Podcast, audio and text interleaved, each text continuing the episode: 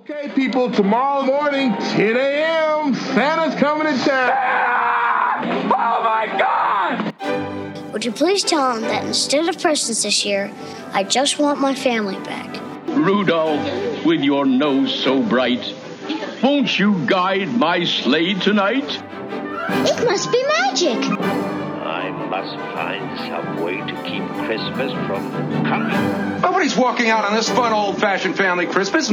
Isn't there anyone who knows what Christmas is all about? Sure, Charlie Brown. I can tell you what Christmas is all about.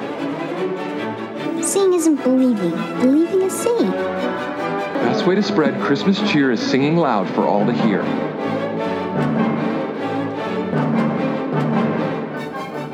Welcome back to another episode of Tis the Podcast, the podcast that's determined to keep the Christmas spirit alive 365 days per year and the spooky season alive a little over a month per year this year. I am Anthony. I'm Julia. I'm Ron. And I'm Jay. Ron and Jay are back. It's October. Of course, they're back. it's October. Of course. Exactly. How are oh, you we guys love it when y'all are on the podcast. It's October and it's time to talk some schlocky horror. There Who you else go. are you going to call? That, that sound you hear is people hitting the delete button on their iPods, iPhones, and various iDevices as they skip this episode looking for something appropriate. Uh, so listeners, I want to apologize. Last week I said we were doing Casper this week, but I messed up the schedule. This is what happens when three elves leave the schedule to one person. That's a joke, guys. I'm not making a real dig at Tom and Julia. I mean, I'm perfectly fine leaving you to manage the schedule, so I didn't see a joke in any of that. but I remember last week saying, "Oh, we're kicking spooky season off early because Natalie could only do Casper," and but this is more appropriate to do Black Christmas, and you know transition into full on Halloween. Sure. Before we get That into tracks. it, though, I want to talk about our new Tis the Podcast segment, uh, Julia's Adventures in Vudu Land, where Julia goes through my Vudu digital Vudu library and uh, and watches movies she's never seen before. and I believe this week she watched two horror movies. So, Julia, tell us about that. It's a legit segment. I'm not even kidding you. and I don't have a lot of time to like watch stuff. Usually, whenever I watch things for recreational purposes, it's work and it's for the podcast. So, like, I don't devote a lot of time to watching recreationally. But then your Vudu just like sings to me from my phone. Okay. So, I watched three things actually. Three things. So, I watched um, Talk to Me, the A24 film that Anthony has been telling me, please watch, please watch, please watch. Now And- that's that's the one where Bruce Willis voices a baby, right? a little different. It may spark the alley, though, because of the subject matter. um and I liked it. I didn't love it. Um and it but it was it was truly terrifying to me. So as far as achieving its goal for being super scary, which doesn't take a lot in my world, it was super super scary and disturbing, which A24 does very well. Um I also watched um Don't Worry Darling, which was fine. Wow, what's Don't worry, darling. Whatever it's called. Yeah, it was Yeah. fine. It was fine. The winner, though, was Hush because it was a Mike Flanagan property I was missing on my watch list. And he's like my favorite thing of all time. Um, and I hadn't watched that one. And Anthony got, gave me the ability to watch it. And whew, that's a good one. That horror, it's like right at my alley. Suspense, intruder, horror. Like, yes, all of that. Um, but I always feel odd calling that a horror film. I feel like those kind of live on the edge a little bit, maybe, maybe not. I don't know. With- it was terrifying and wonderful, and I loved it. So Oh, hush. three, three in one week. What's Let's- funny is it's been remade twice in India. So there are literally two different Indian versions of the movie Hush out there. Nice. So the concept, um, you remember was it Wait Until Dark with Audrey Hepburn? Yes. Where she was blind. I've always loved that movie. Um, the premise is great. So this one felt a lot like, like that, but obviously with a twist. Um, and so I don't know, maybe this is my new favorite niche genre. I don't know. Uh-huh. But I loved it. It was great.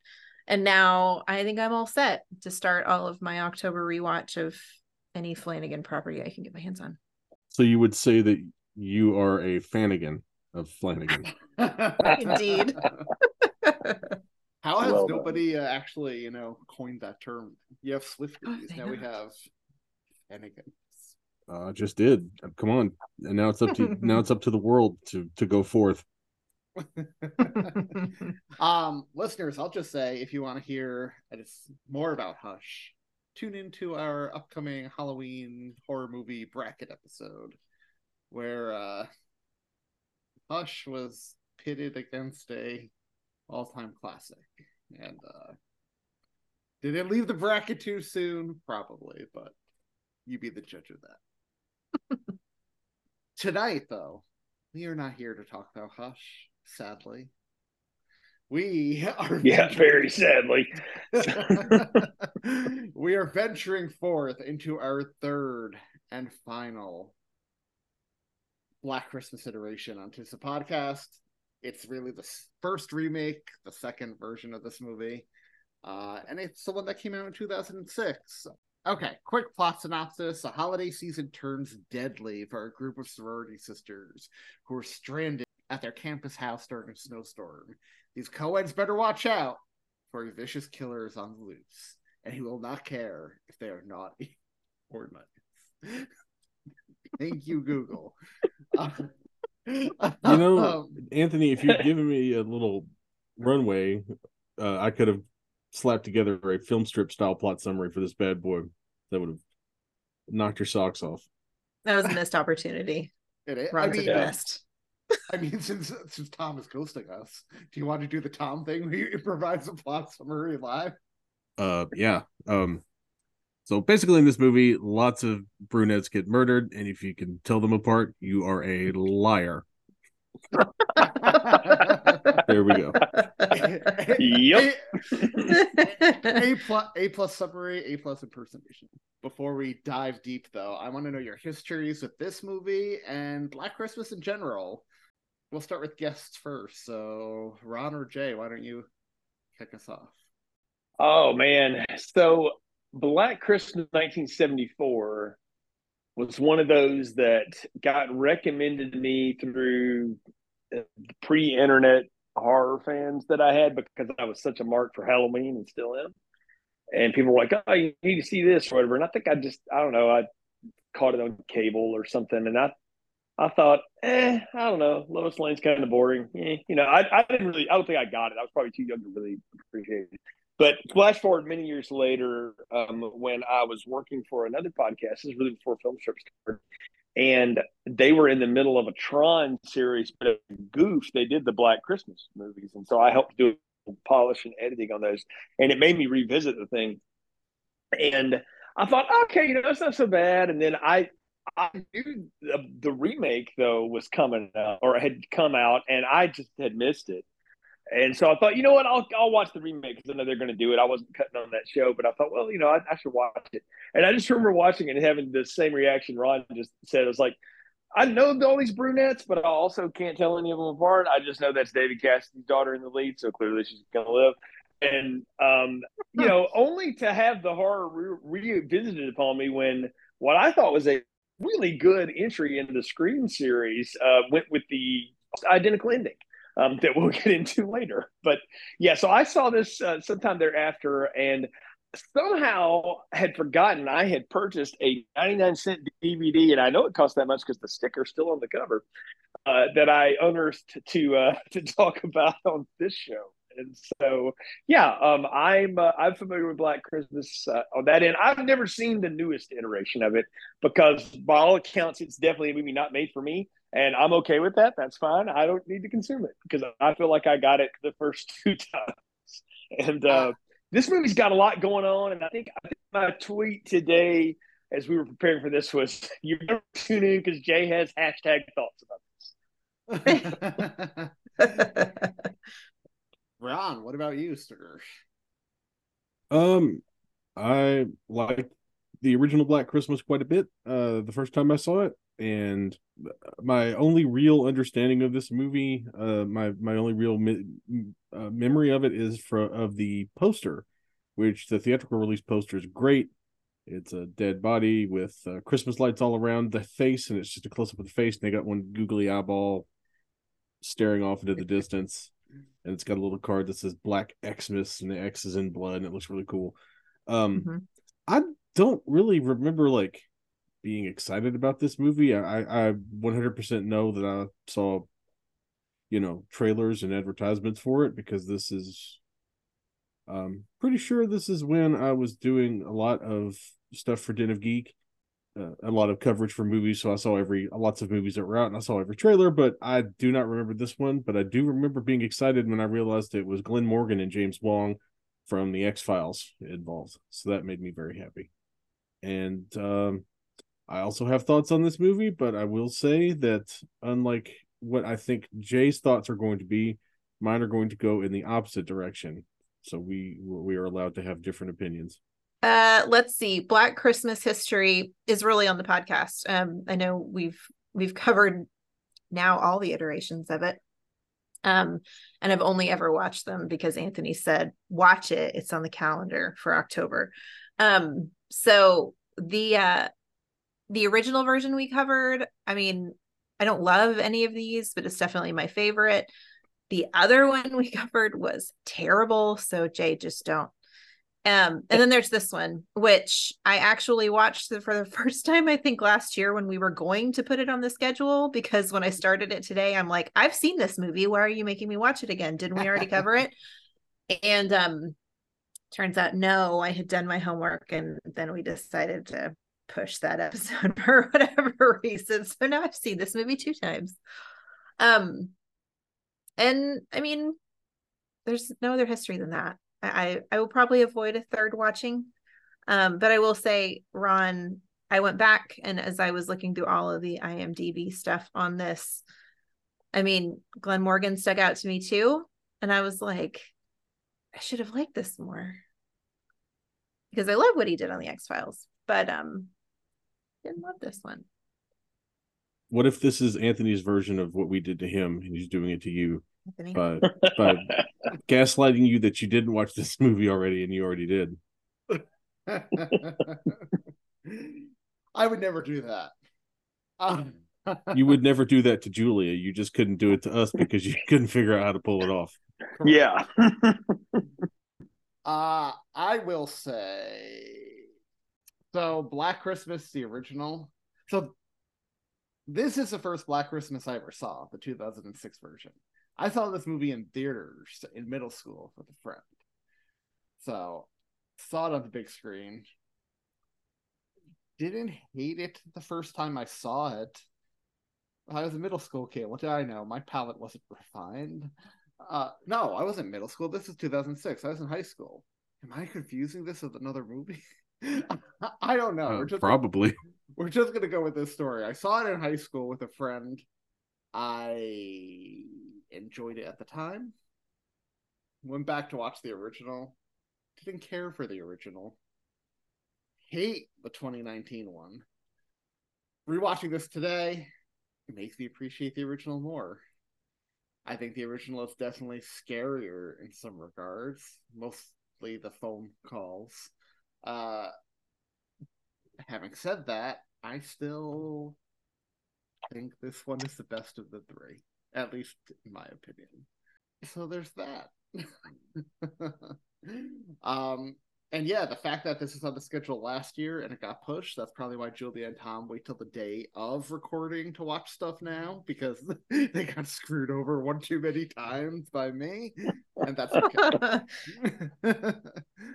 so this cast consists of a who's who of late 90s, early aughts it girls from TV and films.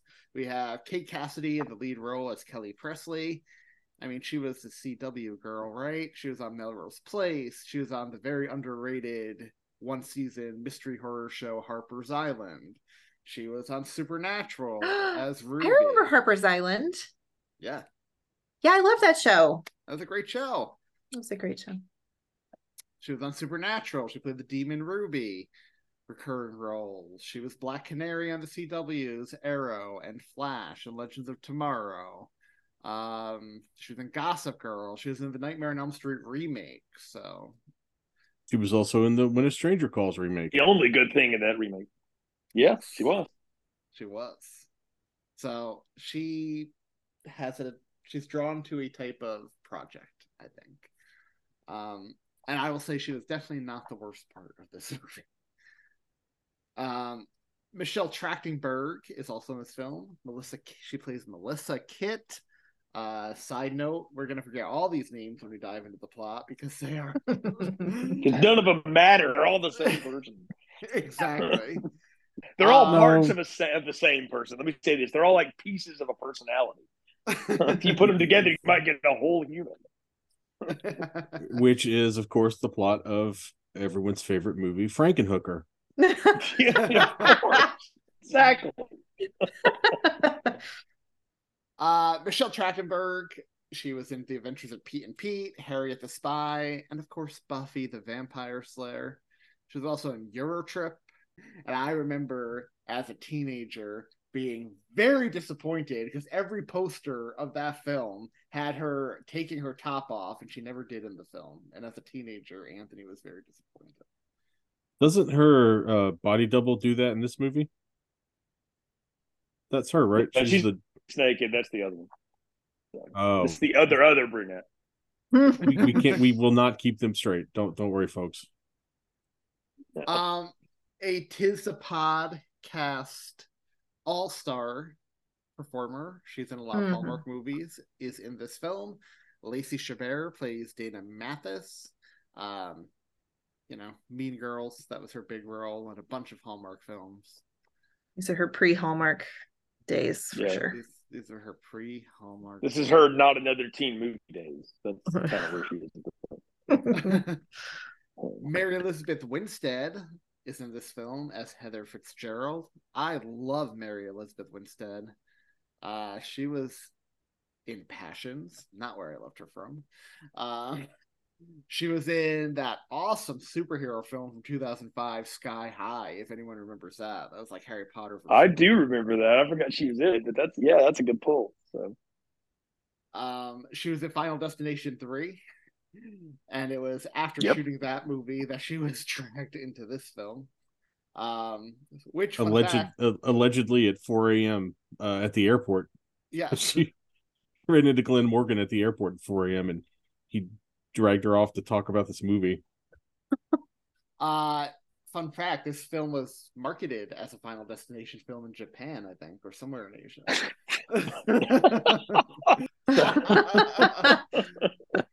she played John McClane's daughter in a few of the Die Hard. She was in Scott Pilgrim versus the World, which I'll go. Oh, that's that's an awesome movie, by the way, and an awesome role for her. I, I love her in Scott Pilgrim. I love everything about Scott Pilgrim versus the World, but yeah, she's amazing in that. Ramona. I was about to say, I think that's one of the most overrated movies. I hate. Oh, oh, okay, we're we're gonna fight now. Like, oh man, yeah, okay, that's, to, to be continued. That's all I'm gonna say. That movie rules. So anyway. That movie does uh, rule, James. Yeah, thank you, in, thank you, Rob. She was in 2011's The Thing. She was in Abraham Lincoln Vampire Hunter, 10 Cloverfield Lane. Hey, can I can I say I I saw both those in theaters by the way. Don't ask me why, but I like that 2011 The Thing. I recently revisited that, and it's pretty good. I mean, like they they go through some painstaking efforts to link that right into the beginning of John Carpenter's The Thing. So that's true. Yeah, I like that movie. Um, most re- more recently, she was in Birds of Prey, and she is currently on Ahsoka on Disney Plus. She plays Hera from Star Wars Rebels in live action. Oh, our house mother.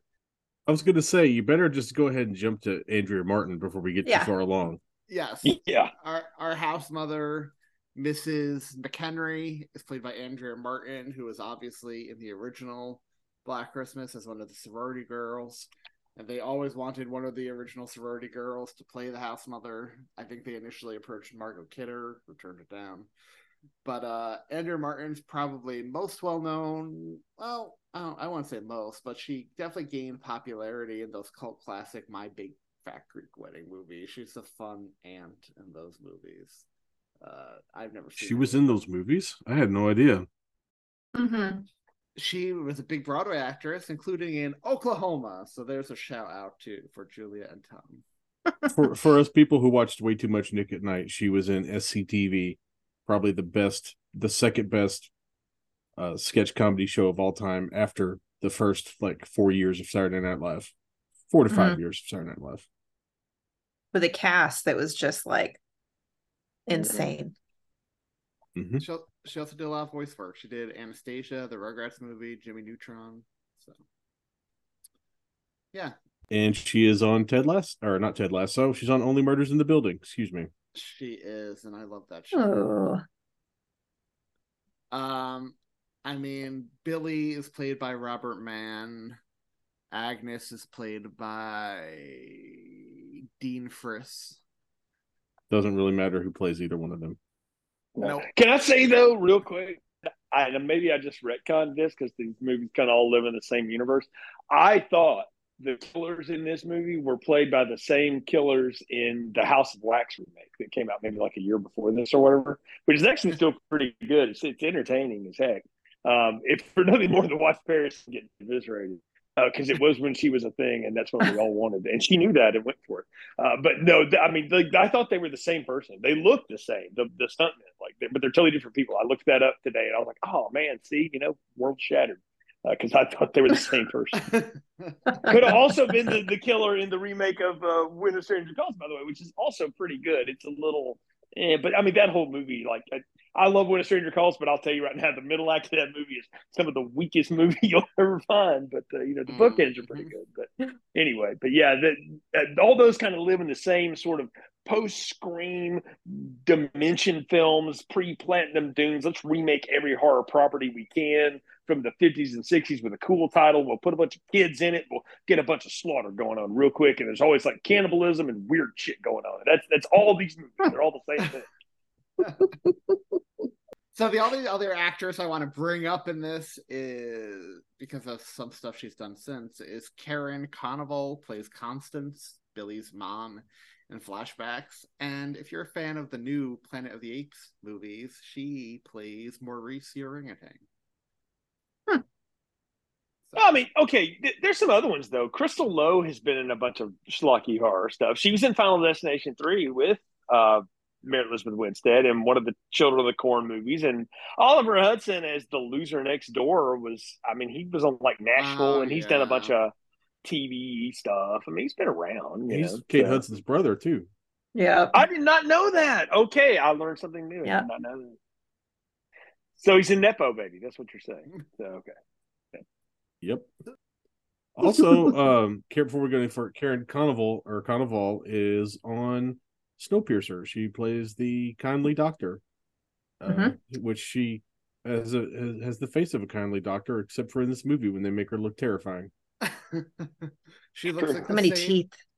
Yeah, She looks like the same mother of the man who becomes the bride and bride in black in uh Insidious. Too. Hmm. It's a good point. Yeah, yeah. It's a good call. Yeah. so the director of this film, uh, Glenn Morgan, as mentioned before, he was a huge fan of the original. He cites it as a predecessor to modern slasher films, which it is. But that's why he No, wants it's not. to do. it totally is. Uh, oh, it's Mar- not. Psycho's Mario- 14 years older than this movie. Please. Anyway. Yeah, and between Psycho and that movie was a lot of Mario Bava.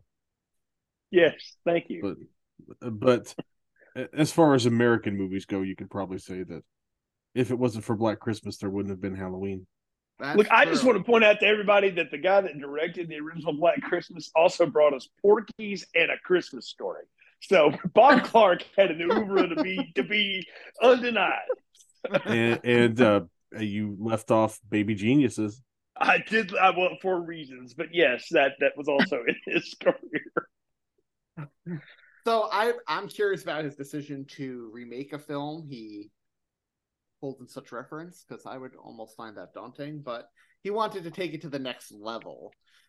He said so when conceiving the new script, he wanted to expand upon ideas that were left ambiguous or implied in the original, such as the cryptic phone calls received by the sorority.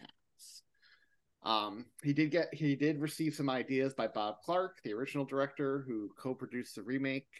However, the Weinstein brothers meddled. They changed the ending. They added the cannibalism subplot to Billy. Uh, after this movie was all done, they went back and made them shoot scenes that are only for the trailer because they wanted a more exciting trailer. So a bunch of scenes were shot after the movie was done, so they the Weinsteins could put it in commercials and trailers. So yeah, can I jump in here real quick with this because it, it, it's easy to and and rightfully so to want to you know beat Harvey Weinstein in with a with a pig iron or whatever, and and I'm all about that too. But if you don't like things that have happened in the Dimension horror thing, you need to lay that at the feet of Bob because Bob had some of the worst ideas of all the Dimension horror movies. If you don't like anything about uh, Halloween Curse of Michael Myers, it's probably because Bob messed with it. All right, any any of those like that's Bob is notorious for I have this stupid idea that must be in this movie, even though thematically it makes no sense whatsoever. And then they will shove it into the film at all times. And it's I I wonder how much of what Glenn Morgan wanted to write actually got on the screen because this feels like a Bob Weinstein grab bag of bad ideas. And and we all know from experience and having watched it, any Weinstein movie they go back and re-edit the movie however they want it, regardless mm-hmm. of director, writer, star input. They're going to do what they're going to do. That's one of the reasons why uh, Hayao Miyazaki, after they brought over Princess Mononoke and carved it to bits, d- resisted bringing any movies to America for theatrical distribution, even though people were leaving bags of money at his house. I didn't know any of this he was so offended by the cuts to the movie, he had a samurai sword made and sent to the Weinsteins with a note that says, "Use this to edit your next movie." oh my god! Or possibly what, what, do the honorable thing. We do gotta give Bob some credit here, though, Jay and Ron, because I mean, if Bob was in charge of all the horror stuff, he must have been pissed at Harvey during the making of Scream Three to put that producer character Milton in the villain role there who was basically a Harvey Weinstein analog. They they were um, just trying to throw the scent off. They were throwing that on somebody else. No, they famously didn't like each other. They did not get along. I mean, who knows what what that movie even was? Ehren Kruger was literally writing that on the back of cigarette wrappers on the set because the internet had happened and nobody understood security. and, and so the script had been out there forever. I, yeah. Well, my thoughts on Scream Three are well documented, but yeah. um, so let's dive into this film, and I'm gonna need the help of the three of you to walk through this plot because at some point, just I don't know who's who, and it just gets confusing. But the film opens up. you, you know, you can say a lot about this film. We are a Christmas podcast, so it's atmospheric as heck. The sorority house looks beautiful. Tons of Christmas music snow. It it it looks like they took the house from a Christmas story and said, "Let's shoot a cheap horror movie." That's what it looks like. um, we get one of these sorority girls up in her room. She's writing an apology note to her sister, I guess, when an unseen figure kills her. Then, in what manner? This is a saran wrap around the head, right? Yeah, yes. through the trash bag. Yeah. It's dark, so what, yeah. like trash bag, right? Yes. And then we cut to a scene that's out of the campiest of Halloween movies at this crazy asylum where uh, uh first of all for a asylum be- again beautifully decorated for the holiday uh where we start hearing getting uh tidbits about Billy who is locked up. He's been locked up for what 15 years since he killed his family on Christmas Every year he tries to make an escape. Every year. Yeah. We get we get a horny Santa Claus who uh you know is amazed to keep Billy there with only a padlock on the door. And the security guard's like, You want to see him? And Santa's like, No. But Billy, he's a kind guy. He leaves a gift for the security guard. And what's this gift, Julia? It's just a wadded up ball of wrapping paper that says, I'll be home for Christmas on it. And of course, while the security guard's looking at this, we get a shot of Billy in his room in the rocking chair. Again, his room is decorated for Christmas, so they must trust these patients not to hurt themselves. Yeah, it's real nice. Um, and he's just sucking on a candy cane, and you see it's getting sharper and sharper. So you know what he's going to do with this candy cane. And sure enough, the guard goes in, and Billy kills him. Haven't we all done this with candy canes? What Make stab shivs out of them. Yeah. Yeah. not the stabbing part, but the shiv part. Uh, yeah, sure. Yeah. Not the stabbing part. Nah. yeah, shit, shit candy caning is is a time honored tradition. Um, if you want to hear about uh, Ron stabbing people with candy canes, uh, tune into our horror bracket episode where he goes in on length about the Louisville Purge and how he defended his home with a candy cane. This had better be the best episode I ever listened to, as much as I'm you're gonna building it up. say, like, yeah, I'm gonna have to like space this one out for a lot of stuff. So this sounds epic. Um, the, the the thing, okay, I'm just gonna say this now, like the, and I don't know whose fault it is, so I'm just gonna blame everybody involved with it. The, the movie has to tell the back. I understand you want to tell the backstory of your killer, and because it's the early aughts, which is pretty much just the '90s still, we we have to do it in you know reverse order. We can't do anything in chronological order because you know we all want to be Christopher Nolan at this point, even before he was a thing. So we're, we're we're trying to be Tarantino and and Kevin Smith and all this stuff at the same time. And Memento. you have to tell the killer's backstory, but like you have three different people to tell it. You you have the guard, you have this, you get to see what he does, and then you get to see flashbacks, and then you get to see the townie later, who tells it Mhm. all in what I can only assume was like ordered Weinstein ADR voiceover, you know, or something like that. Because because the test audience is like, who are these people? Because I I sure can't tell them apart. And I, you know, yeah, there, there's so like the motivations of these killers are like their own set of podcast academia. Because you have one who has like a disease so it deforms his skin. He's got some sort of jaundice that makes him this hue of yellow that doesn't exist in any natural crayola world that Hmm. any of us ever grew up in. And then you have his sister who's also a part of this spoiler alert but it's also his daughter because we had to work in not only is he a cannibal, but his mother screwed him and like, okay, by the way, I thought I'd seen the grossest sex scene ever with Silent Night, Deadly Night Five or whatever on. No, I'm sorry, I forgot. It's this movie. And so the grossest one of all time. So we have to we have to have incest, we have to have Christmas killer, we have to have drunk sorority girls being mean to each other, and we have to have uh jaundice killer and I mean, like they shoved so much crap into this one 90 minute movie. I felt like it was four hours long. I, I thought I was watching a Stephen King miniseries at one Ah. point. There's so many motivations going on. I'm glad you brought up the time because it feels way longer than 90 minutes. Right around, I was going along fine with it, but around the hour mark, I'm like, holy crap, there's still half an hour left in this. Like, Yeah, there's There's eight only- minutes of credits too. So that tells you how long this feels. yeah. but you're right. But you're right. Uh, Jay, it was the the way they ex- explained his backstory with three different characters throughout the movie. It did not work for me. It was also confusing to me how they kept going back and forth. Right.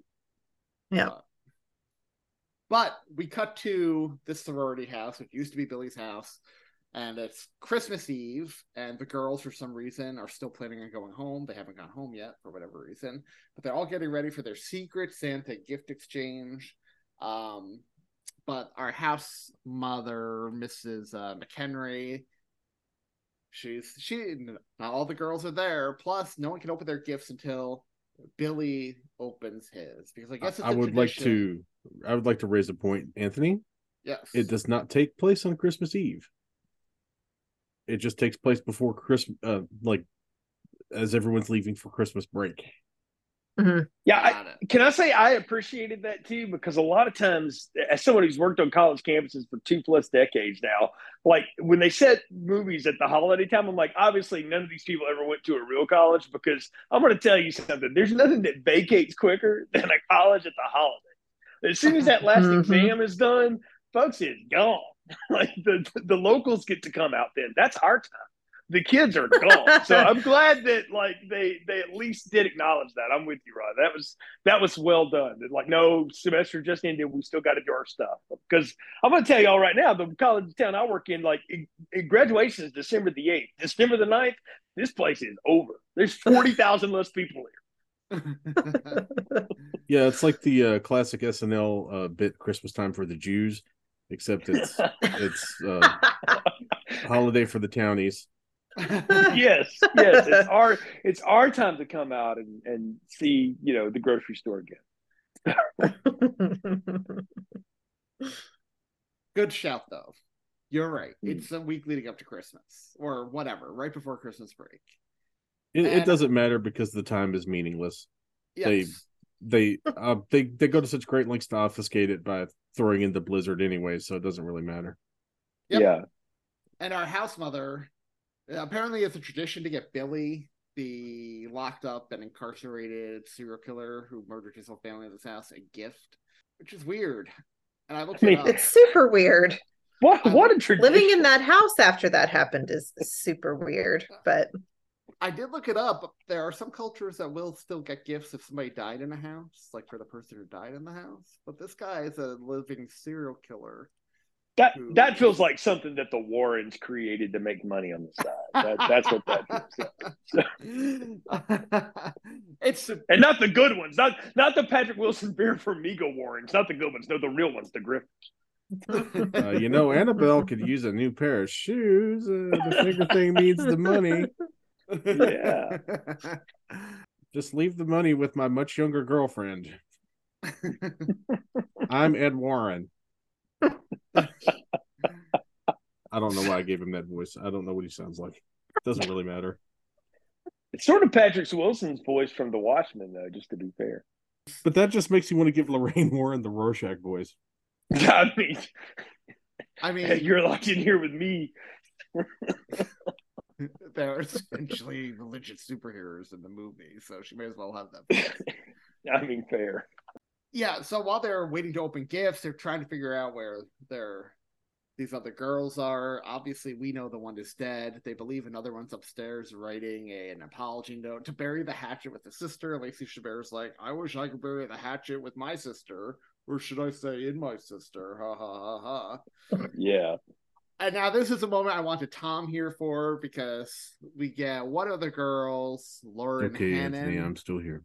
I know. I was about to say this is this is going to give you a chance to play Tom here, Ron, because she goes on a rant about Christmas here, and uh, I was really looking forward to Tom's response. So, Ron, I'm going to read this quote, and you can respond as Tom. And Lauren is over this whole Christmas thing. She's like, Christmas is more about warding off evil spirits than Halloween. What Christmas in this room resembles anything Christian, huh? It's all neo pagan magic. Christmas tree, a magical rite ensuring the return of the crops. The mistletoe is nothing but a conception charm. Fifth century Christians jacked a Roman winter festival, 12 days in December, when the nights are long and the earth is ruled by the demons of chaos. And Santa Claus, this fat voyeur that watches you all year long to make sure you live up to standards of decency or breaking into your house. And that is different from what Billy did how did um, did Ari Aster do a rewrite on this? Because that feels very Midsommar. you threw me off, Jay. I, I had my um um actually Saint Nicholas was a real saint, and he does not deserve this uncalled for shot on his reputation. That's bravo. That's a very good job. well, we know St. Nicholas is a saint. We saw him running after some dongs with elves in that, that rare export. Oh, yeah, it did. it always comes up, I swear. yeah. That's what she said. so, Ron, this is where my memory gets a little foggy. Why don't you take it from here for a bit? Okay, so have we gotten to the part where we got to the part where the girl um goes up to the attic and finds the body? We get to the part where the other girl gets killed. Uh, we got to the party where they're having the they're starting to get the threatening phone calls. Right, Billy makes his first big phone call, which was Glen Morgan's whole reason to do this movie. But I, I feel like that there must be a cutting room floor with a bunch of different phone calls on it because I feel like they just do this a few times and then kind of drop the gimmick, except for later when it shows back up. Um, Can I tell you, I believe in this, and it's because the way these actresses are reacting to the phone call does not match the performance coming out of the phone. It's like they were reacting to a different cut. And then they put in, no, I want the more menacing one because that's how Bob talks now. And they went with that instead. And like they're they're having sort of these non-plus reactions to, I'm gonna eat your liver in your face, and that you know this kind of weird shit on the phone. When it's it should be more like in the original one, which he's, he's like it's it's almost like a joke to the sorority girls, which is sort of funny. And mm-hmm. this one, like they're they're so over it, but the voice is so much more menacing. And I was like, man, it's like they recut all of that, but didn't do any alternate takes of their faces. Well, like in the original one, it's just a dirty phone call, right? It's just a guy making yeah. weird noises and yeah, they call it his lips tough. or whatever. It yeah. was way more intimidating in the original with the weird pig sounds. And... Well, yeah, I mean, yeah. and that's that's also something that you could conceivably laugh off if you're a 1970s sorority house and you're used to people making weird phone calls to you all the time, like sure. Ted, like Ted Bundy or whoever. Um, but I, I feel like uh, there there's something to be said for the fact that they don't respond to these phone calls the way that they should because these are uh, and I feel like this is the part where um, excuse me. All right so we're going to do the thing we did with Scream except we're not going to have the guy from Scream do it. We're going to get another guy because the guy from Scream is now cost too much money so we're going to get another guy to do it. He's going to do the big phone calls. We're going to do da da da da he's going to be I'm use your liver in all your faces and then everybody's going to be scared but we're not going to bother to reshoot it. Excuse me. Yes. Yes if that was supposed to be an impression of me, I, I bravo. no, that was that was Harvey, but you know what, what, what, if it works, it works. but in the midst of this threatening phone call coming in, we get um the girl from Space Above and Beyond shows up as the half sister, Leigh Colvin, who yes. is the half looking for her dead her her sister Claire, who we know is dead, but who is not dead. And as if that visitor wasn't shocking enough, uh, we cut upstairs to the uh, boyfriend of one of the girls, Kelly, I think is the girl's name. I don't remember yeah. which one that is. Yeah, but, the blonde is Kelly. Yeah. So. Yeah, but the um the boyfriend is is uh her boyfriend, although we don't know it's her boyfriend, is up there looking at a sex tape on an iMac, and of course this of course startles everyone. Um, because and upsets her because it's not a sex tape with her. Yes, and it's one of a, another girl in the house, right? Who is dead at yeah. this point. Yeah, one yeah. of the dead girls, but yeah. not thankfully not before she was dead. Although I wouldn't put it past Harvey Weinstein to have tried to edit that in the mm. movie at some point. Um, hey, I was going to ask: Is this Bob making a rub on Harvey? Because I think it is. Oh, I could definitely see that. Yeah, but uh, Kyle makes some noise and everyone comes running upstairs and they catch him. They try to make the the video becomes a point of tension for like 10 minutes in this movie mm-hmm. in between Kyle reciting Towny backstory about the legend of Billy Lenz. Yeah. And it's just this kind of like they keep going nearer and nearer to the computer and you keep getting shots of the computer like sitting ominously in the background and Kelly's just kind of rummaging and rum- like we know she's going to find it. Number one, number two, we know it's not going to matter because this movie is called Black Christmas and everybody's going to get stabbed. Mm. Like mm-hmm. there's no point to construct this like uh oh, is he going to try to figure out a way to hide? Number one, you should have just like closed the laptop when the people came in, or number two, you know, like kind of lean on the computer or get behind the desk or do something uh, if this is really something you're trying to hide. But or number three, pull the Shaggy defense. It wasn't me. It's grainy video for goodness sake. yeah, it's 2000. It's 2006 webcam video. It's not exactly you know HD, and it's not like this guy has some really striking facial features. It's not a bad looking guy or anything, but he he looks like every other person who's on the CW. So like Yeah. He's also an awful red herring.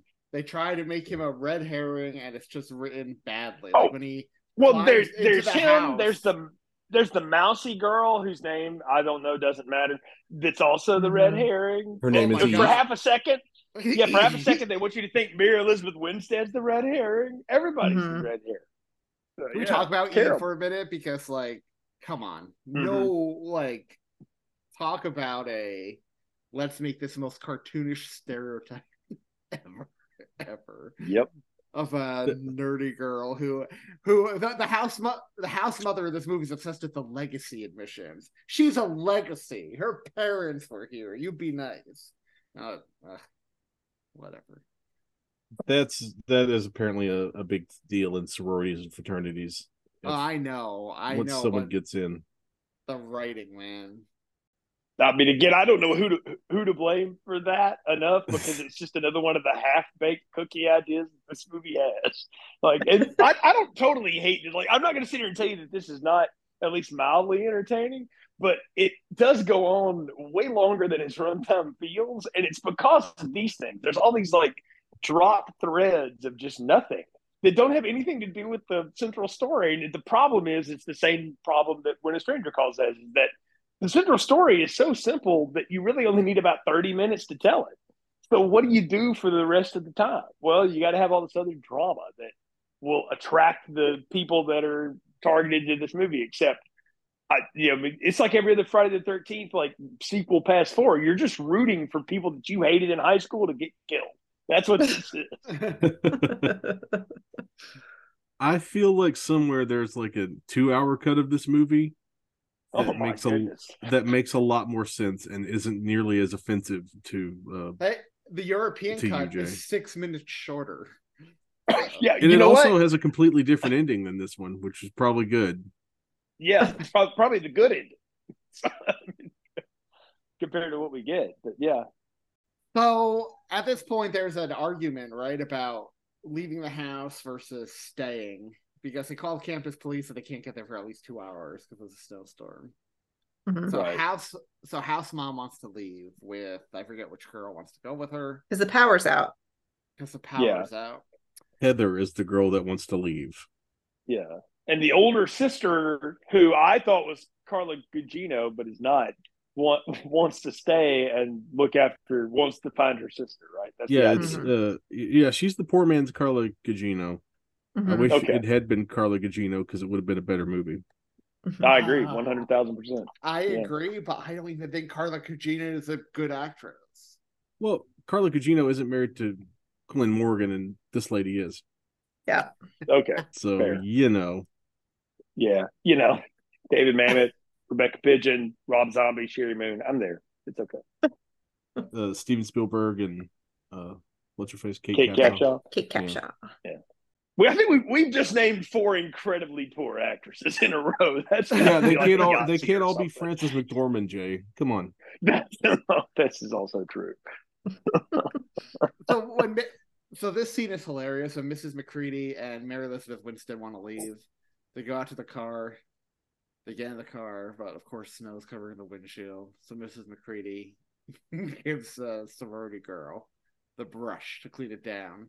It's a She no- completely inappropriate scraper for this environment. If you live in a place with really a blizzard, you that blizzards, you got to have. I have a better scraper than that in my car, and I live in Kentucky. You, got, you got some de-icer like liquid, man. Like they, that existed in 2006. I know for a fact. So, But uh this girl doesn't even know what the brush is for, apparently, because she's so spoiled and entitled. She can't put two and two together. And uh so Mrs. McCready leaves the car to do it herself, complaining about what an entitled brat she is. Mhm. This is one of my favorite sequences in this movie, and and it's also one of my favorite um, things because she's out there, she's scrubbing the ice off the wind uh, the windows, and she can just see a glimpse of Billy or Agnes or someone moving around in the car, and the next thing you know, there's a scream, and then there's a, uh, she explodes with blood all over the front windshield, and that just made me laugh and clap my hands like a child. It was very. Can I can I agree hundred percent with this? Like that when they finally get around to doing the kills, I'm like, okay, this is clearly what Glen Morgan is here for because he knows how to direct the splatter. And that this movie get if it does nothing else right, it gets that right. It's the thing that House of Wax probably gets right more than any of these is the splatter factor. And it it's I mean, this movie does not hold back on that. So I will give it credit for that. I'm with you. It's Agreed. a little disappointing that Andrea Martin does in Dies such here. a real world way that people actually die and not murdered yeah. by a, the yellow bastard from Sin City. But mm-hmm. well, you, you brought something up, and I want to ask the room real quick. So Julia, Anthony, jump in. When did y'all know there was more than one killer and that Agnes was also involved in this situation? I figured from the beginning because Billy hadn't broken out yet. yet, and Claire uh, killed the girl in the sorority. Yeah, yeah, yeah. Two person job at that point. Yeah, it's too it's too obvious, right? Like they they have to. Yeah. This had to be the Weinstein's like. uh Oh, Scream was such a big hit, and that big two killer twist really took off with people. So let's uh overcomplicate the plot of the original Black Christmas. Yeah, let's do what we did seven years ago, way better. See, but that's the thing with this movie. You can't tell if it's a, a, deliberate attempt to like foreshadow something or if they just said, "Oh, this is boring. Let's cut 2 minutes out of this." And it doesn't make any sense, but nobody cares because we're not here for this movie to make sense. We're here to watch spam get chopped up in a, a remote house. Right? Yeah. Like, I mean, it, it's yeah. this is the, also the thing like this was the thing in House of Wax that it was obviously going to be two killers. You just didn't know which brother it was at which time. Spoiler alert, by the way, for a movie that's 18 years old. But I mean, yeah, that I mean, but yeah, you knew it was coming. So I was like, oh, it's like they just replayed the beat again. You know, because again, I thought they were the same actors, same stunt people playing because they look the same. If you go watch those two movies back to back, that'd be a heck of a double feature. Watch House of Wax and watch this uh, you know, back to back. I mean, that'd be three hours of your life you'll never retrieve. But if you've got that kind of time, uh, you know, there are worse ways to spend it. But I mean, really, like it's the same beat, and I feel like they're just kind of playing the hits at this point, like because House of Action is a massive hit. They've been made a lot of money, so mm-hmm. like I can see why you want to do it. I mean, if it works, do it. I, I get it, but sheesh. I mean, ACDC's made a career playing three songs, y'all. I mean, come on. very kind of you to say that ACDC has three different songs. hey, hey, no insulting ACDC. They do. They have they have the Bon Scott song and then the two songs the Brian sang. That's kind of yeah, that's fair. Yeah, so I, I'm curious because Julia's obviously never seen this one before. What do you think of the whole incest plotline here, Julia? I mean, that's the weirdest lead in you've ever given me. I don't know. I don't love an incest plotline. Not my favorite thing to see in a movie. Um, but it felt like they just used it to make her weirder and more terrible. You know what I mean? Like it didn't Which, have gravitas to, to, it at all. And it's weird. Yeah, you're right. And it's weird to me because, like, you would think, like, you feel some modicum of sympathy for her because she was a little bit of an incest baby and she clearly had mental problems. Right. Well, it, it's yeah, like they're creating sympathy for the killer too, but then at no point do they want to cash in on it. So like, oh no, I get it why you kill your mother. No. She did that to you, right? But then no, no, he's gonna be the most awful thing that ever existed. You know, I mean that's that's Frankenstein. Yeah. It's terrible. It's the uh unsuc- the unsuccessful version of what Rob Zombie tried to do in Halloween. Yeah. Yeah. What? You try to give you sympathy for the killer. Wow. I that's a debate for another time whether that worked or not. oh, it didn't at all. But yeah, but he, he at least tried something new. So after the house mother dies, we're back in the house, and this is what you think is going to be the big climax until we get to the hospital, and it just goes on and on. But mm-hmm. what happens? What happens here in the house? So Agnes and Billy confront Kelly. Mm-hmm and Leigh, right? Do we know why they're fixated on Kelly over no. everyone else, or was just because she was the one that lasted? Is that it? I think, I think it's just because she lasted. It would have made more star of the sense if they, you know, oh, Yeah. mom was a blonde or, you know, some kind of fixation like Jason with Mrs. Voorhees or. No, mom was another. Maybe he just hates brunettes, and this this blonde reminds him of Agnes because isn't Agnes blonde? Question No, mark. Agnes is definitely a brunette. And he doesn't even and- like and the- Agnes. He gouged out her eye. But then, like, she joins him as a tag team partner. It's like the weirdest WWE booking of all time. You know, I beat the crap out of you, and now you're on my team. Because you're my uh, family now, right? Isn't that what she keeps yeah, saying? exactly. Isn't that the Yeah. whole premise behind the Blackpool Combat Club and AEW right now? Jay? More, more or less. Yeah. You beat the Yeah, crap out of it's the guy, and then you give him the the the colors to join. Yeah, it's it's the blood in, blood out gang thing. Sure, outsiders. I'm sure Bound that's what by honor? SE hitting. Yeah, that's what they're doing. They're going all the way back. Do it for Johnny, man. We do it for Johnny. Uh, you completely you completely skipped the part where um Kyle gets dragged up into the attic. Yes. Oh, right. I mean, Because there were three. We all wanted. then- We all wanted to drag Kyle through the attic at that point, think, right? And if it weren't for yeah, the every fact that he's the annoying he's the annoying townie. Um, he's the cheating boyfriend. He makes sex tapes just like somebody else we all know. I mean, yeah, he had like there were triple reasons to murder him harshly. And he, and he, Yeah. and he did that really long exposition dump. Yeah. Yeah, in in, You- in a You girls come and go. You get to leave every year.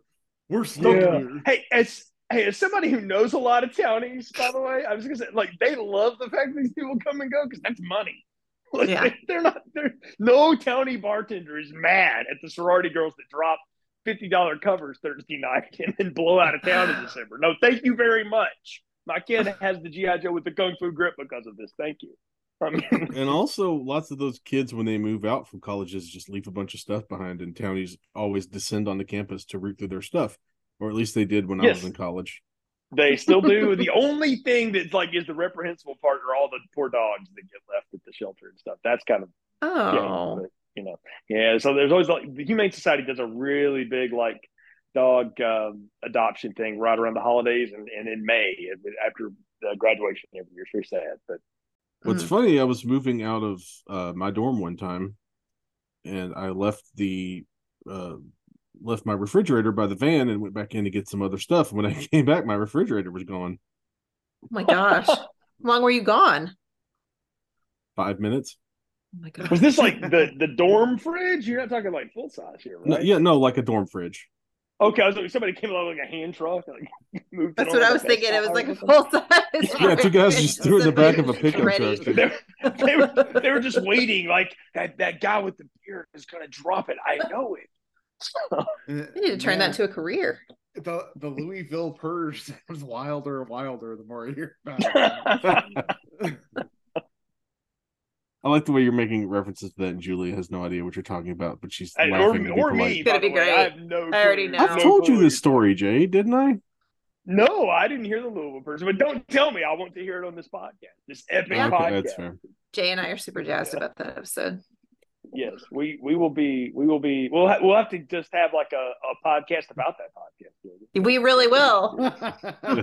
we should. We should have a reaction show just to that. a, a, a reaction with what they got wrong. Bef- before we leave the uh the attic and Kyle's death and baby Agnes, who is now adult Agnes, Hmm. who which one is jabbing out the eyes? Are they both jabbing out the eyes? I think I isn't Agnes assume- the eye jabber? Yeah, I assume she. Yeah, I thought like- I thought that was like her thing because it happened to her, so that's like her, her go to. Yeah, and she likes to eat them, Yeah. and that's like a whole Yeah. thing. Although I do think at some point so he eats he eats the He ate her eyes at one point. Oh, Yeah, okay. he ate her eyes. That's what I thought So maybe they were. It was like a Uh, they were like in on it together, and because when you got two eyes, you can split the eyes, and everybody gets an eye, Good. and That's everyone's happy. Yeah. I mean, not the person like with the- no eyes, like- but right. It's like the, it's like happy. the Christmas candy. You know? Can we just say there was no need for this cannibalism subplot? I don't know why the wine. there was no need for the incest subplot either, gore. man. But hey, we we had it. Just for added gore. well, it's Yeah. two thousand. It's two thousand and late, and you got to be edgy.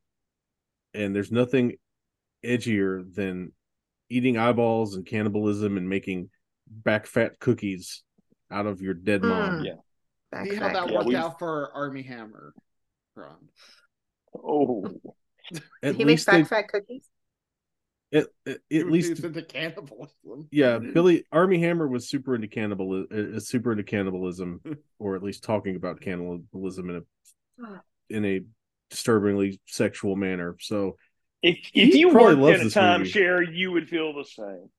So, if you were a billionaire you would have already eaten someone if you're Armie Hammer you really wanted to I mean, this is also true. He did play one of the Winklevi twins. So he played both of them Both of the Winklevoss twins. yeah, well, I know, but he wasn't the body at both times. I think that that was I forget the other Josh. Somebody did that other one. He went on to do things, but I can't remember his name now. Sorry, but anyway, no, I, I you're right, Julia. It's it's another thing they've thrown in this movie again, like like I've railed about already. This is- we have to be ultra extreme. It's it, everything is to the tenth degree. It's incest, jaundice, blood, eat the eyeballs. Also Christmas, but we're not going to say that. I remember like the one of the protests for this, and this was hilarious, was that they took the Christ out of Christmas. I'm like, bro, it's Black Christmas, man. The original is about an abortion.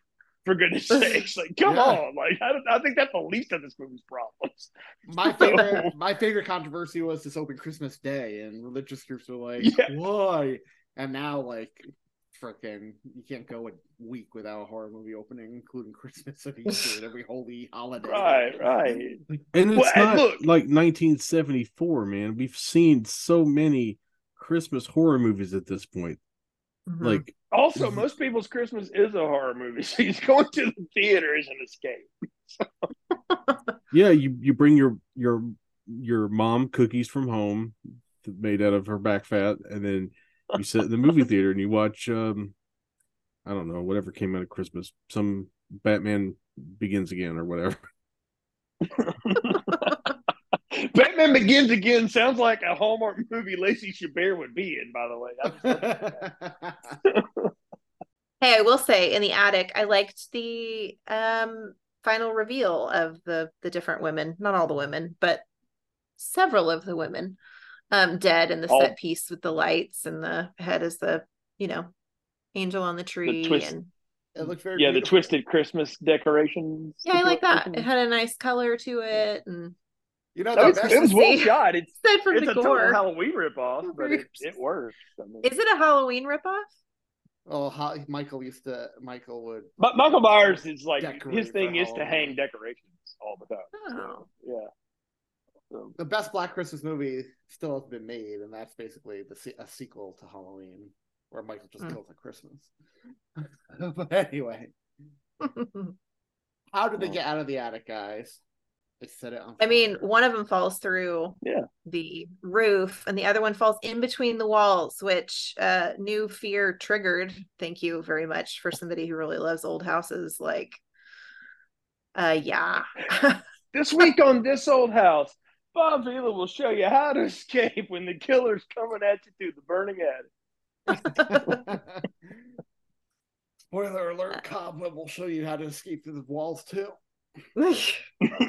there's there's lots of movies that'll show you how to be a killer trapped in a killer inside the walls of a house. I mean, the people Gary under the Busey. stairs. Yeah, Gary Yes. Busey, hide her in the house. The people under the stairs. Um, whatever that New Zealand, whatever that New Zealand movie is, um, whose name escapes me, where she's on house arrest. Oh, she keeps yeah, I saying know what you're talking about. It's actually really Yeah. good, I- and I'm blanking on the name, but I'll give you another really good one with Tim Matheson and I think Je- uh, Jennifer Jason Leigh. I think is in it. It's called Buried Alive or something like that. yeah, But like this guy, like his his wife. Spoiler alert for a fifty year old movie almost. Uh, th- his wife tries to like poison him for the insurance money or whatever, and so he's like this master carpenter. So he gets her and her lover, who I think is William Atherton, uh, the the bad guy from the Die Hard and the Ghostbusters Mhm. movie, uh, to like is the lover, and he traps them in the house and like builds this elaborate tomb of plywood around them. It's it's pretty epic. I, I recommend. It's a good USA up on my kind of but yeah. or you know, just a, a cask of Amontillado. yeah. Yeah, that's true. Yeah. Classic. Yeah. But I really love that sequence in the attic, and I like the, the fight and how nasty it gets, and I really love the visual of Ag- uh, Agnes climbing up the walls like a spider uh, like like a spider monkey, Yeah. um, and it's like, did the people who do American Ninja Warrior see this and were like, oh, this can be one of the things we do in our obstacle course because it's literally she's doing the the spider uh, the spider walk or whatever it's called. Mhm. I think the people who saw Cobwebs thought, who made Cobwebs. And I I, I think the movie. people that saw this movie saw the re-edited version of The Exorcist and was like, well, "We can do that," so and went for that. I think that's what happened. And for more Exorcist content, stay tuned to our Patreon episode in which me and Julia covered The Exorcist for our. Uh, yeah. Nice. Oh, can't wait! Look, can't wait. Fun fact: the first time I showed that to my wife, she cackled the whole time through. She's like, "This is supposed to be scary," and I'm going, "You're demented, and this is why we're in love."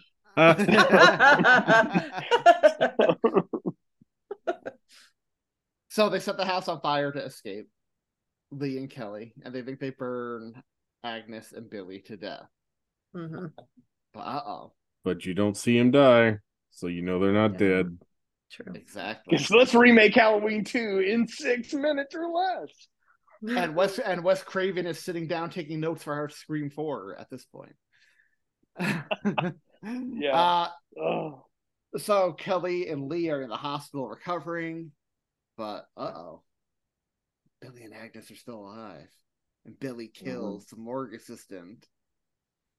And when Kelli's going for an X-ray, Agnes comes into the room. Well, she appears through a ceiling, right? like Spider Man. Yeah. Yeah, she They drops both down come to the the ceiling. yeah. They mostly come out at night, mostly. And how? Yes, thank you. And how does Kelli, Jay? How does Kelli kill her? Oh, we, you know this this uh, junior uh, lit major, of course, knows how to work a defibrillator. So she powers up the paddles, and yeah, three hundred joules right to the temple, baby. Woo! hmm I mean, fries her too, like a Christmas cookie. It's just, it's so bad, it's worse. And, and Billy's not too happy about this because he comes in moments later and chases Kelli to the stairwell where they fight, and Kelli ends up pushing this enormous man over the railing where he impales himself on the Christmas tree. hmm And we get a close up of the intestines. And I'm so disappointed in this movie because we don't get a screw your Christmas or anything out of that. You know? at this, at this moment, during the test screenings, Bob and Harvey stood up and applauded themselves because they were the ones who added this ending when it didn't end like this. Um, Yeah, Harvey zipped up his Mhm. pants and and gave himself a round of applause. Gag. How was it supposed to end? Does anybody know? I think it's supposed to end with the house fire and keep it ambiguous. Okay. Supposed to end in the house fire. So, yeah, and like Leigh and, and Kelli are on the lawn together, and and the little uh, the uh, what's the name of the song that's playing here? The da da da da. I should know that, but I don't know. Um, It's all the Nutcracker Suite, tradition- right?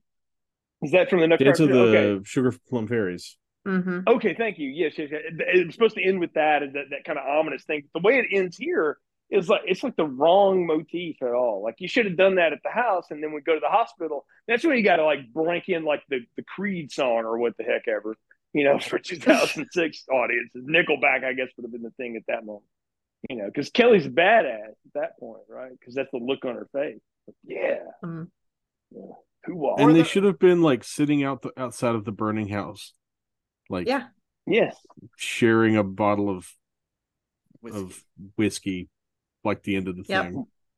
Except Right. neither one Yes, of them yeah. the thing. We're we're just gonna wait here to see for New Year's.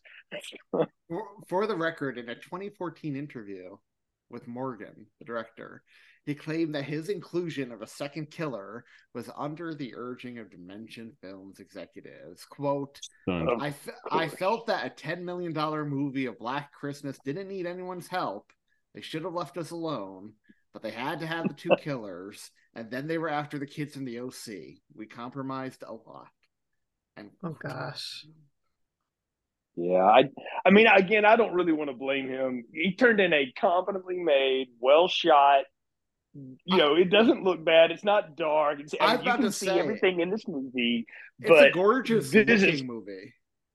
hmm yeah, th- th- but this movie clearly is compromised to heck and back. I mean, there's no doubt that Hmm. there were a lot of hands on this. The cinematographer for this movie has like a garbage bag full of like cinematography awards because he keeps Oh, wow. winning like what did the Canadian Society of Cinematographers. He just throughout the '80s, he literally won one three years in a row, and then he won three in a row in the '90s. And I know it's just Canada, but he, worked also gets Game of Thrones. yeah, Wow. he worked Yeah. on uh he worked on Millennium, he worked on the Lone Gunman show. Uh he did Final Mhm. Destination and Final Destination 3. He did actually some of my favorite episodes of Game of Thrones. He did this movie, he did Curse with Wes Craven. Uh he did the second unit on the Golden Compass movie, which uh, is bad, but it looked good. Hmm. it's a Um, beautiful movie. he did a bunch of TV. He did what he did some work on Westworld, on uh, which is another TV show that looks amazing and way better than has any right to. Um, Agreed. eh, he worked on a show that I remember and really liked, but I don't think anyone else remembers. Uh, the Human Target show that they had on Hmm. Fox for like six episodes. I think it's fair to call call out the work here uh, for uh, uh, Rich, not not Richard Robert McLachlan and and Glen Morgan. Like they clearly had a craft, and I, I'm with you, Ron. I kind of wonder if there if there is a Glen Morgan cut of this, what it would look like and how it would go. It might be. It might actually be shorter. It'd probably be like 75 minutes long, uh, because goodness knows the movie didn't need more plot, but it might have got somewhere and had less contrivances involved. I'll say this: there have now been three Black Christmas movies, and it's a good concept in theory. Because look, you know, people have done it better. Look at Halloween, right? But uh, Yeah. there's they just have not executed it well, in my opinion, across all three. And I know I was joking before and being facetious when I said the best Black Christmas movie hasn't been made yet. It's a sequel to Halloween, where Michael Myers just kills people at Christmas. But Mhm. that's all they need to do. to do the original. Okay, I'll make it simpler for you, Anthony. The thing we've been pining for after forever. Why not have Jason Voorhees make the best Black Christmas ever? The, the Friday the Thirteenth in the snow that everybody's wanted for years. Exactly. That would be, yes, that would be the best Black Christmas movie. I mean, Friday, December thirteenth. Are you kidding me? That would be perfect. Yes. That, you talk about raking in the dough. Go get your Christmas shopping done early. Jason's bringing the sleigh. It writes itself. Oh, I don't know. Maybe maybe one of these days they'll make a Black Christmas movie. We're like, oh, that was awesome. But for me, that hasn't happened yet. Mm. The most awesome thing about this movie for me, and I bet Julia probably agrees, I was talking about it with you guys tonight. Mhm. For sure. I would like to go on record, Anthony, before you go any further, to say that I love this movie. It is stupid. It makes no sense, but they do not let the plot get in the way of a good story. And It- that is the story is a guy kills a bunch of people at a sorority house on Christmas. It is not. If you want to see all the people you hated in high school and freshman year of college get slaughtered mercilessly while David Cassidy's daughter somehow outwits them all like she's John friggin' McClane, then this is your movie. It again, it's not my least favorite. It's my favorite of the three Black Christmases, and it's not my least favorite Christmas slash horror Halloween movie out there. So there's something. It's like your favorite Winger album, though. I mean, Oh yeah, exactly. the, the bar is where it is. and you're probably at it if you're talking about thinking about this movie. I- I'll say this because this is a Christmas podcast. I think what puts over the edge for me is the atmosphere because this movie had it in droves. It looked beautiful. Yeah, it really is. Yeah, it's yeah, they really do the Christmas part of this up. Like I'll, I'll and they get all the sides of it. So Mhm. the bitter part of Christmas and the tragic, and then also the people that are determined to get. I, I feel like the two this little part like where they're trying to get one of the girls to come down and play or whatever, and this girl's like, "Mm, "You're clearly an only child," and like, "If you don't come down in five minutes, I'm opening your presents from the other girl." Yeah. And I thought that was hilarious. I was like, "Yeah, that's that's pretty good right there." I, I, that was funny. I, good humor. There's some good stuff in this movie. Uh, not enough of it, and it's not held together by anything. But there's some stuff in this movie that I think really works. Yeah, it's not nearly like of all the post Scream horror movie and horror remake things, like it's not even the worst by far. It's it's it looks better than three fourths of them. I mean, it's it's again, if you just don't, you know, if it's, a, it's the kind of movie that you can put on while you're wrapping presents or vacuuming the dog or something like that, like, it doesn't require a lot of you, and it's not going to ask a whole bunch of you. Just be there and enjoy. It's kind of like a, a Taco Bell. so, listeners, ringing endorsement there. Mm. I think it's clear this is uh, this is a Christmas movie. There's no arguing that. Did it have sure. a Linus moment? I mean, you get those moments towards the end where they talk about how important their sisterhood is, right? Family. So family comes up in both negative and positive ways. where our killers are fixated yeah. on family, so are our survivors or the survivor. So I don't know.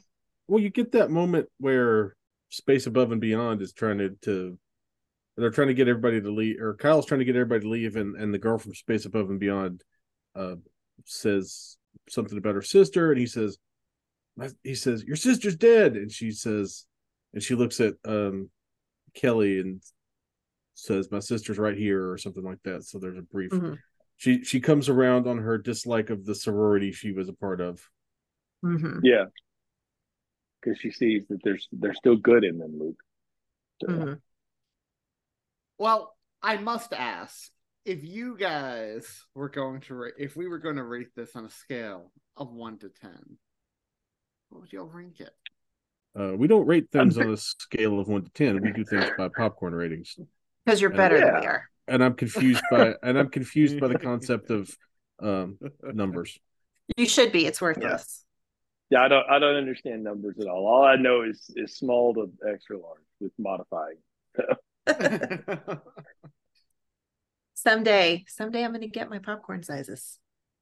This is this is in in film strip popcorn parlance is that carnival popper popcorn. You know, like if you get the right parts of it, it's perfectly mm. salty and buttery at the same time. But you're gonna have to dig through some burnt kernels and a few of just the random white pieces that have nothing, no flavor to them. They're just cardboard, and you know you'll eat half the paper, but there's enough in there to enjoy. So it's like a, a, a decent medium popcorn for what it is. Like if you don't expect that to be, you know, gourmet Orville Redenbacher, then you know you you will get what you want from from this movie. I will say that about. It. I would also go with a medium popcorn, but my popcorn's going to be a little different. My popcorn is going to be um, a thing of when you've been out enjoying yourself and you've had a few uh, beverages of choice, and you come home and there's nothing to eat, but you're hungry, so you make a bag of popcorn, and you house the bag of popcorn, and you're like, okay, that's great, and, and it and it it you will regret it the next day you will regret it probably an hour after you eat the popcorn. But at the time, it's great, and at the time, it's it's exactly what you want it to be. And this movie will not hold up to scrutiny. But if you look past the scrutiny and you look at the things that, if you look at the set pieces that this movie does well, and there are quite a few of them, then I, I think you would be very happy with it. So it's a drunk medium popcorn to me. Well, in TISA well podcast said, terms, well I will jump on the bandwagon give it a five. So rate that medium popcorn area. Yeah, I'll and say I, three. I gave it a five based on the fact that I gave the original a four point five. So. Zero. Hmm. so you, so you say you say you say three, Julia? Yeah, I say three. So that gives us an average of a four. Five plus three divided by two. So four. Sure. I was told they were being on that. is it? Is it? I don't know if it's right. I, I, you're you're asking out of my purview to do the math. Now you got problems. Okay. well, I want to know where listeners, what listeners think of this movie, and where they can let us know. Where can they do that? Uh, they can go to linktree slash tis the podcast and it gets them to all of our social media stuff um, our Reddit, our very, very active Facebook page. Um, and really, that's the place to be if you want to chit chat with like minded Christmas folk um, about this or other episodes. Um, that's where you go. and it gets more and more active the closer we get to Christmas. So lots of fun stuff coming um, there as well. You'll also have a link to our Patreon site. You've heard mention a few times of this magical Halloween horror bracket. Um, I guess not Halloween, just horror bracket. Uh, if you want to uh, listen to that episode, which Jay and I are super excited about, uh, when it comes yeah. out, the place you're going to have to be for that is Patreon. Um, there's a lot of extra content on Patreon that does not hit our regular feed and never will. There's some that sometimes hits our regular feed too, um, but it is all fun, and you get to hear a lot more um, of. I mean, Jay and Ron, I'm pretty sure, are all mm-hmm. up in that Patreon from years so, past as well.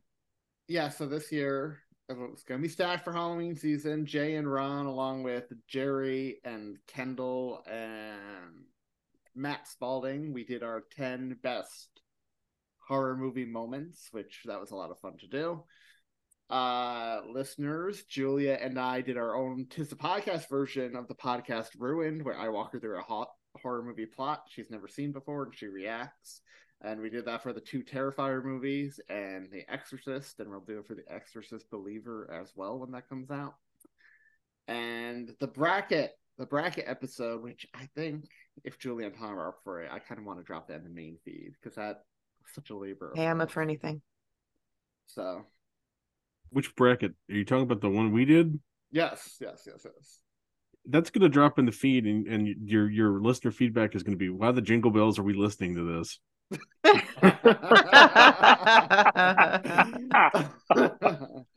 well done, well done. Well, because it was us. Next week, Halloween month in our main feed continues. Well, really kicks off. This is kind of our transition episode into spooky season. Next week, we will be covering Casper with friend of the pod, Natalie Beckel, who's never seen it before.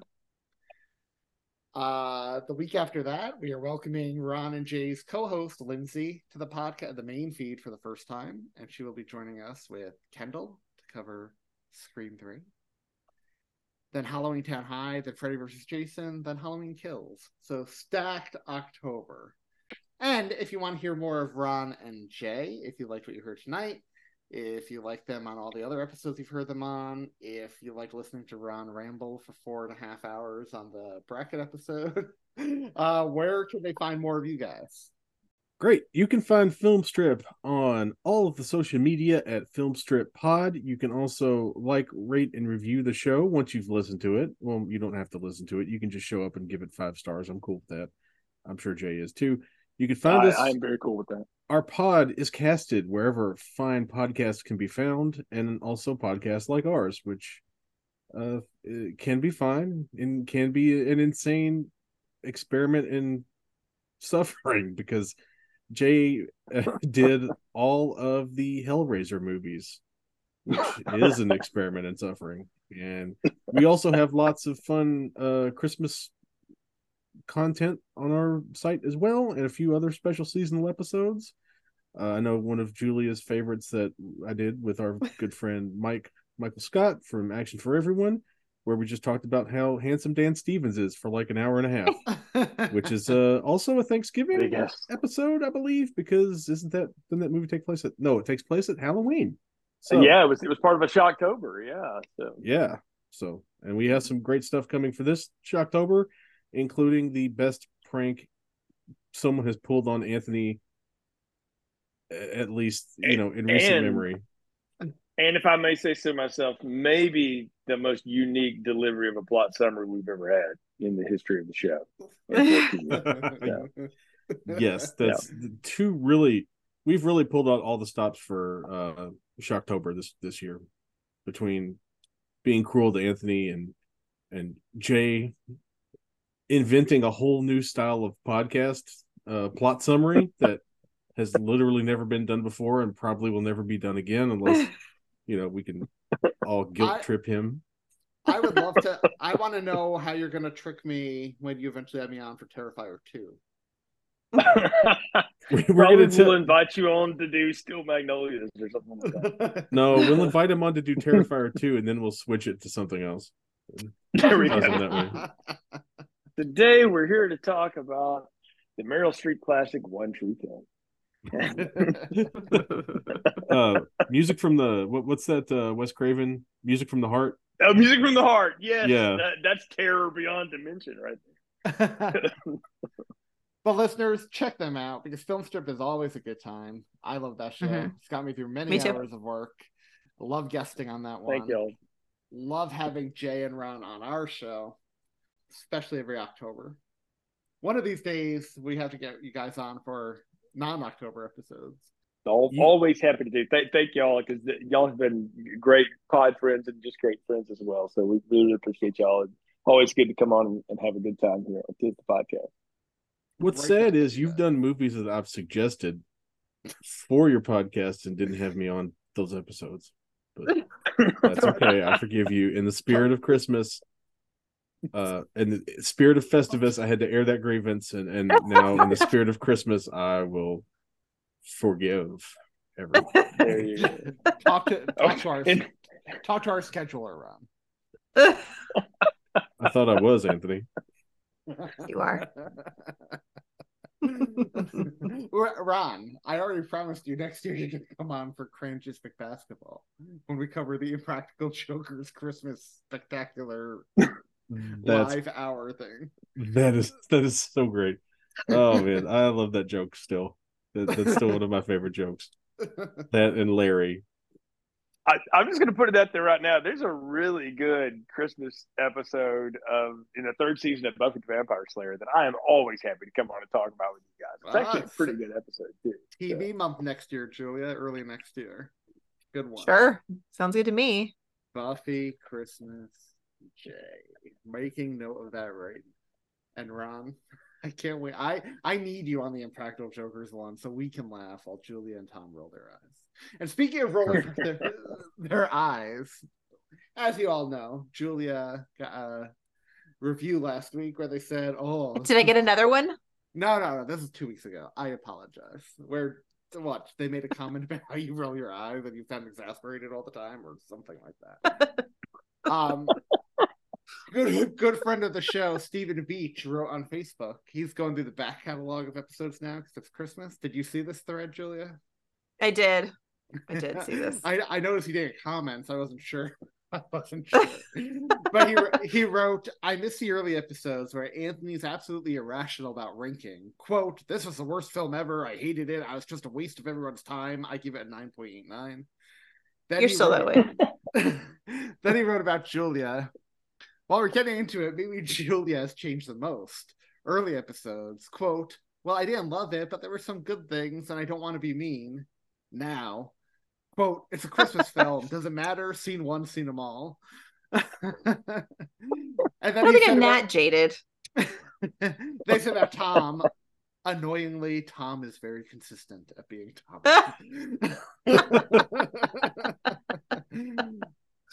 Which is both a uh, compliment and a backhanded compliment at the same time. Disco, we always love your feedback. Um, we also did get a nice review on Facebook in our group. Uh, Dale Demas wrote, I came to the podcast a year or so, I think maybe two, for a specific review. I don't recall what nor how I heard about the show, and then went all the way back to the beginning. From the get go, the respect slash affection of the hosts was evident, and the rapport grew, the inside jokes, the community. I absolutely look forward to every week's show. Keep on keeping on, y'all. So, Dale, thank Oh, you. that's super that was nice. lovely. That's very nice. But we will keep on keeping on, especially into these burr months, into this October spooky season, because we only have 2,184 hours till Christmas. Uh, that's 91 days, y'all. I got to go start shopping. yeah, yeah, for real. You gotta be Tom here, Ron. You gotta guess the weeks without looking it up. Um, that would be twelve weeks, thirteen weeks. There it is. That's such a Halloween number, too. Oh, it is. Yeah, Mm. Too bad it wasn't Black Friday the 13th. 13. Mm. Hmm. six hundred and sixty-six days until Christmas in two and a half years or whatever. That's going to be the next Exorcist movie, probably. There's got to be an Amityville Christmas some where oh, sometime I'm certain there are four of them. There's an Amityville about a clock. There's an Amityville, uh, there's Amityville about about uh, Bella Thorne is like a Ouija board expert or some nonsense. I watched Amityville. Dollhouse. Terrible. It came out last guess. year. Amityville Christmas Vacation. It's on Tubi. It's Are you serious? time. Oh my gosh. Christmas The- time again. the plot, a wacky parody of both Amityville movies and romantic Christmas films. Wally wins a trip to Amityville, and his antics lead to a ghost falling in love with him. Can the spirit of Christmas bring them together inside of this famous haunted house? That's the exact opposite of what I want. I don't want a parody. I want No. a straight up. I- I want a straight up Amityville Christmas. Yeah. Speaking of things with Get properties out. with Leave the milk and cookies. Well, That's what I want. It does star Autumn Ivy as the ghost. A stripper. I I assume she is a stripper of some sort. St- stripper or ex Disney star? You choose. it's both. It's always both. Yes. Yeah. And on that note, Ron and Jay, always a pleasure. We love having you on. We love talking to you guys. Yeah, we love you guys. Yes, love you guys too. Thank y'all so much. Thank you for having us. And since Tom's not here to do it, bye. Old Mr. Kringle is soon gonna jingle the bells that'll tingle all your troubles away. Everybody's waiting for the man with the bag, cause Christmas is coming again. He's got a sleigh full, it's not gonna stay full. He's got stuff to drop at every stop of the way. Everybody's waiting for the man with the bag, cause Christmas is coming again. He'll be prayers that you've made through the year. You'll get yours if you've done everything you should. Extra special good, he'll make this December the one you'll remember, the best and the merriest you ever did have. Everybody's waiting for the man with the bag. Christmas is here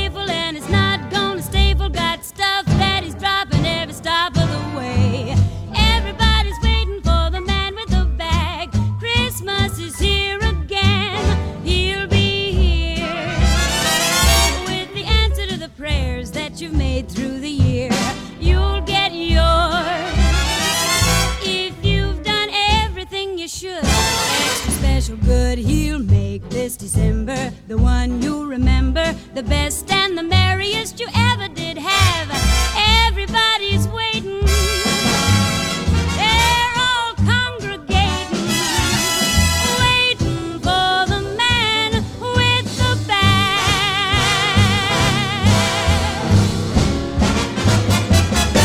Better watch out now.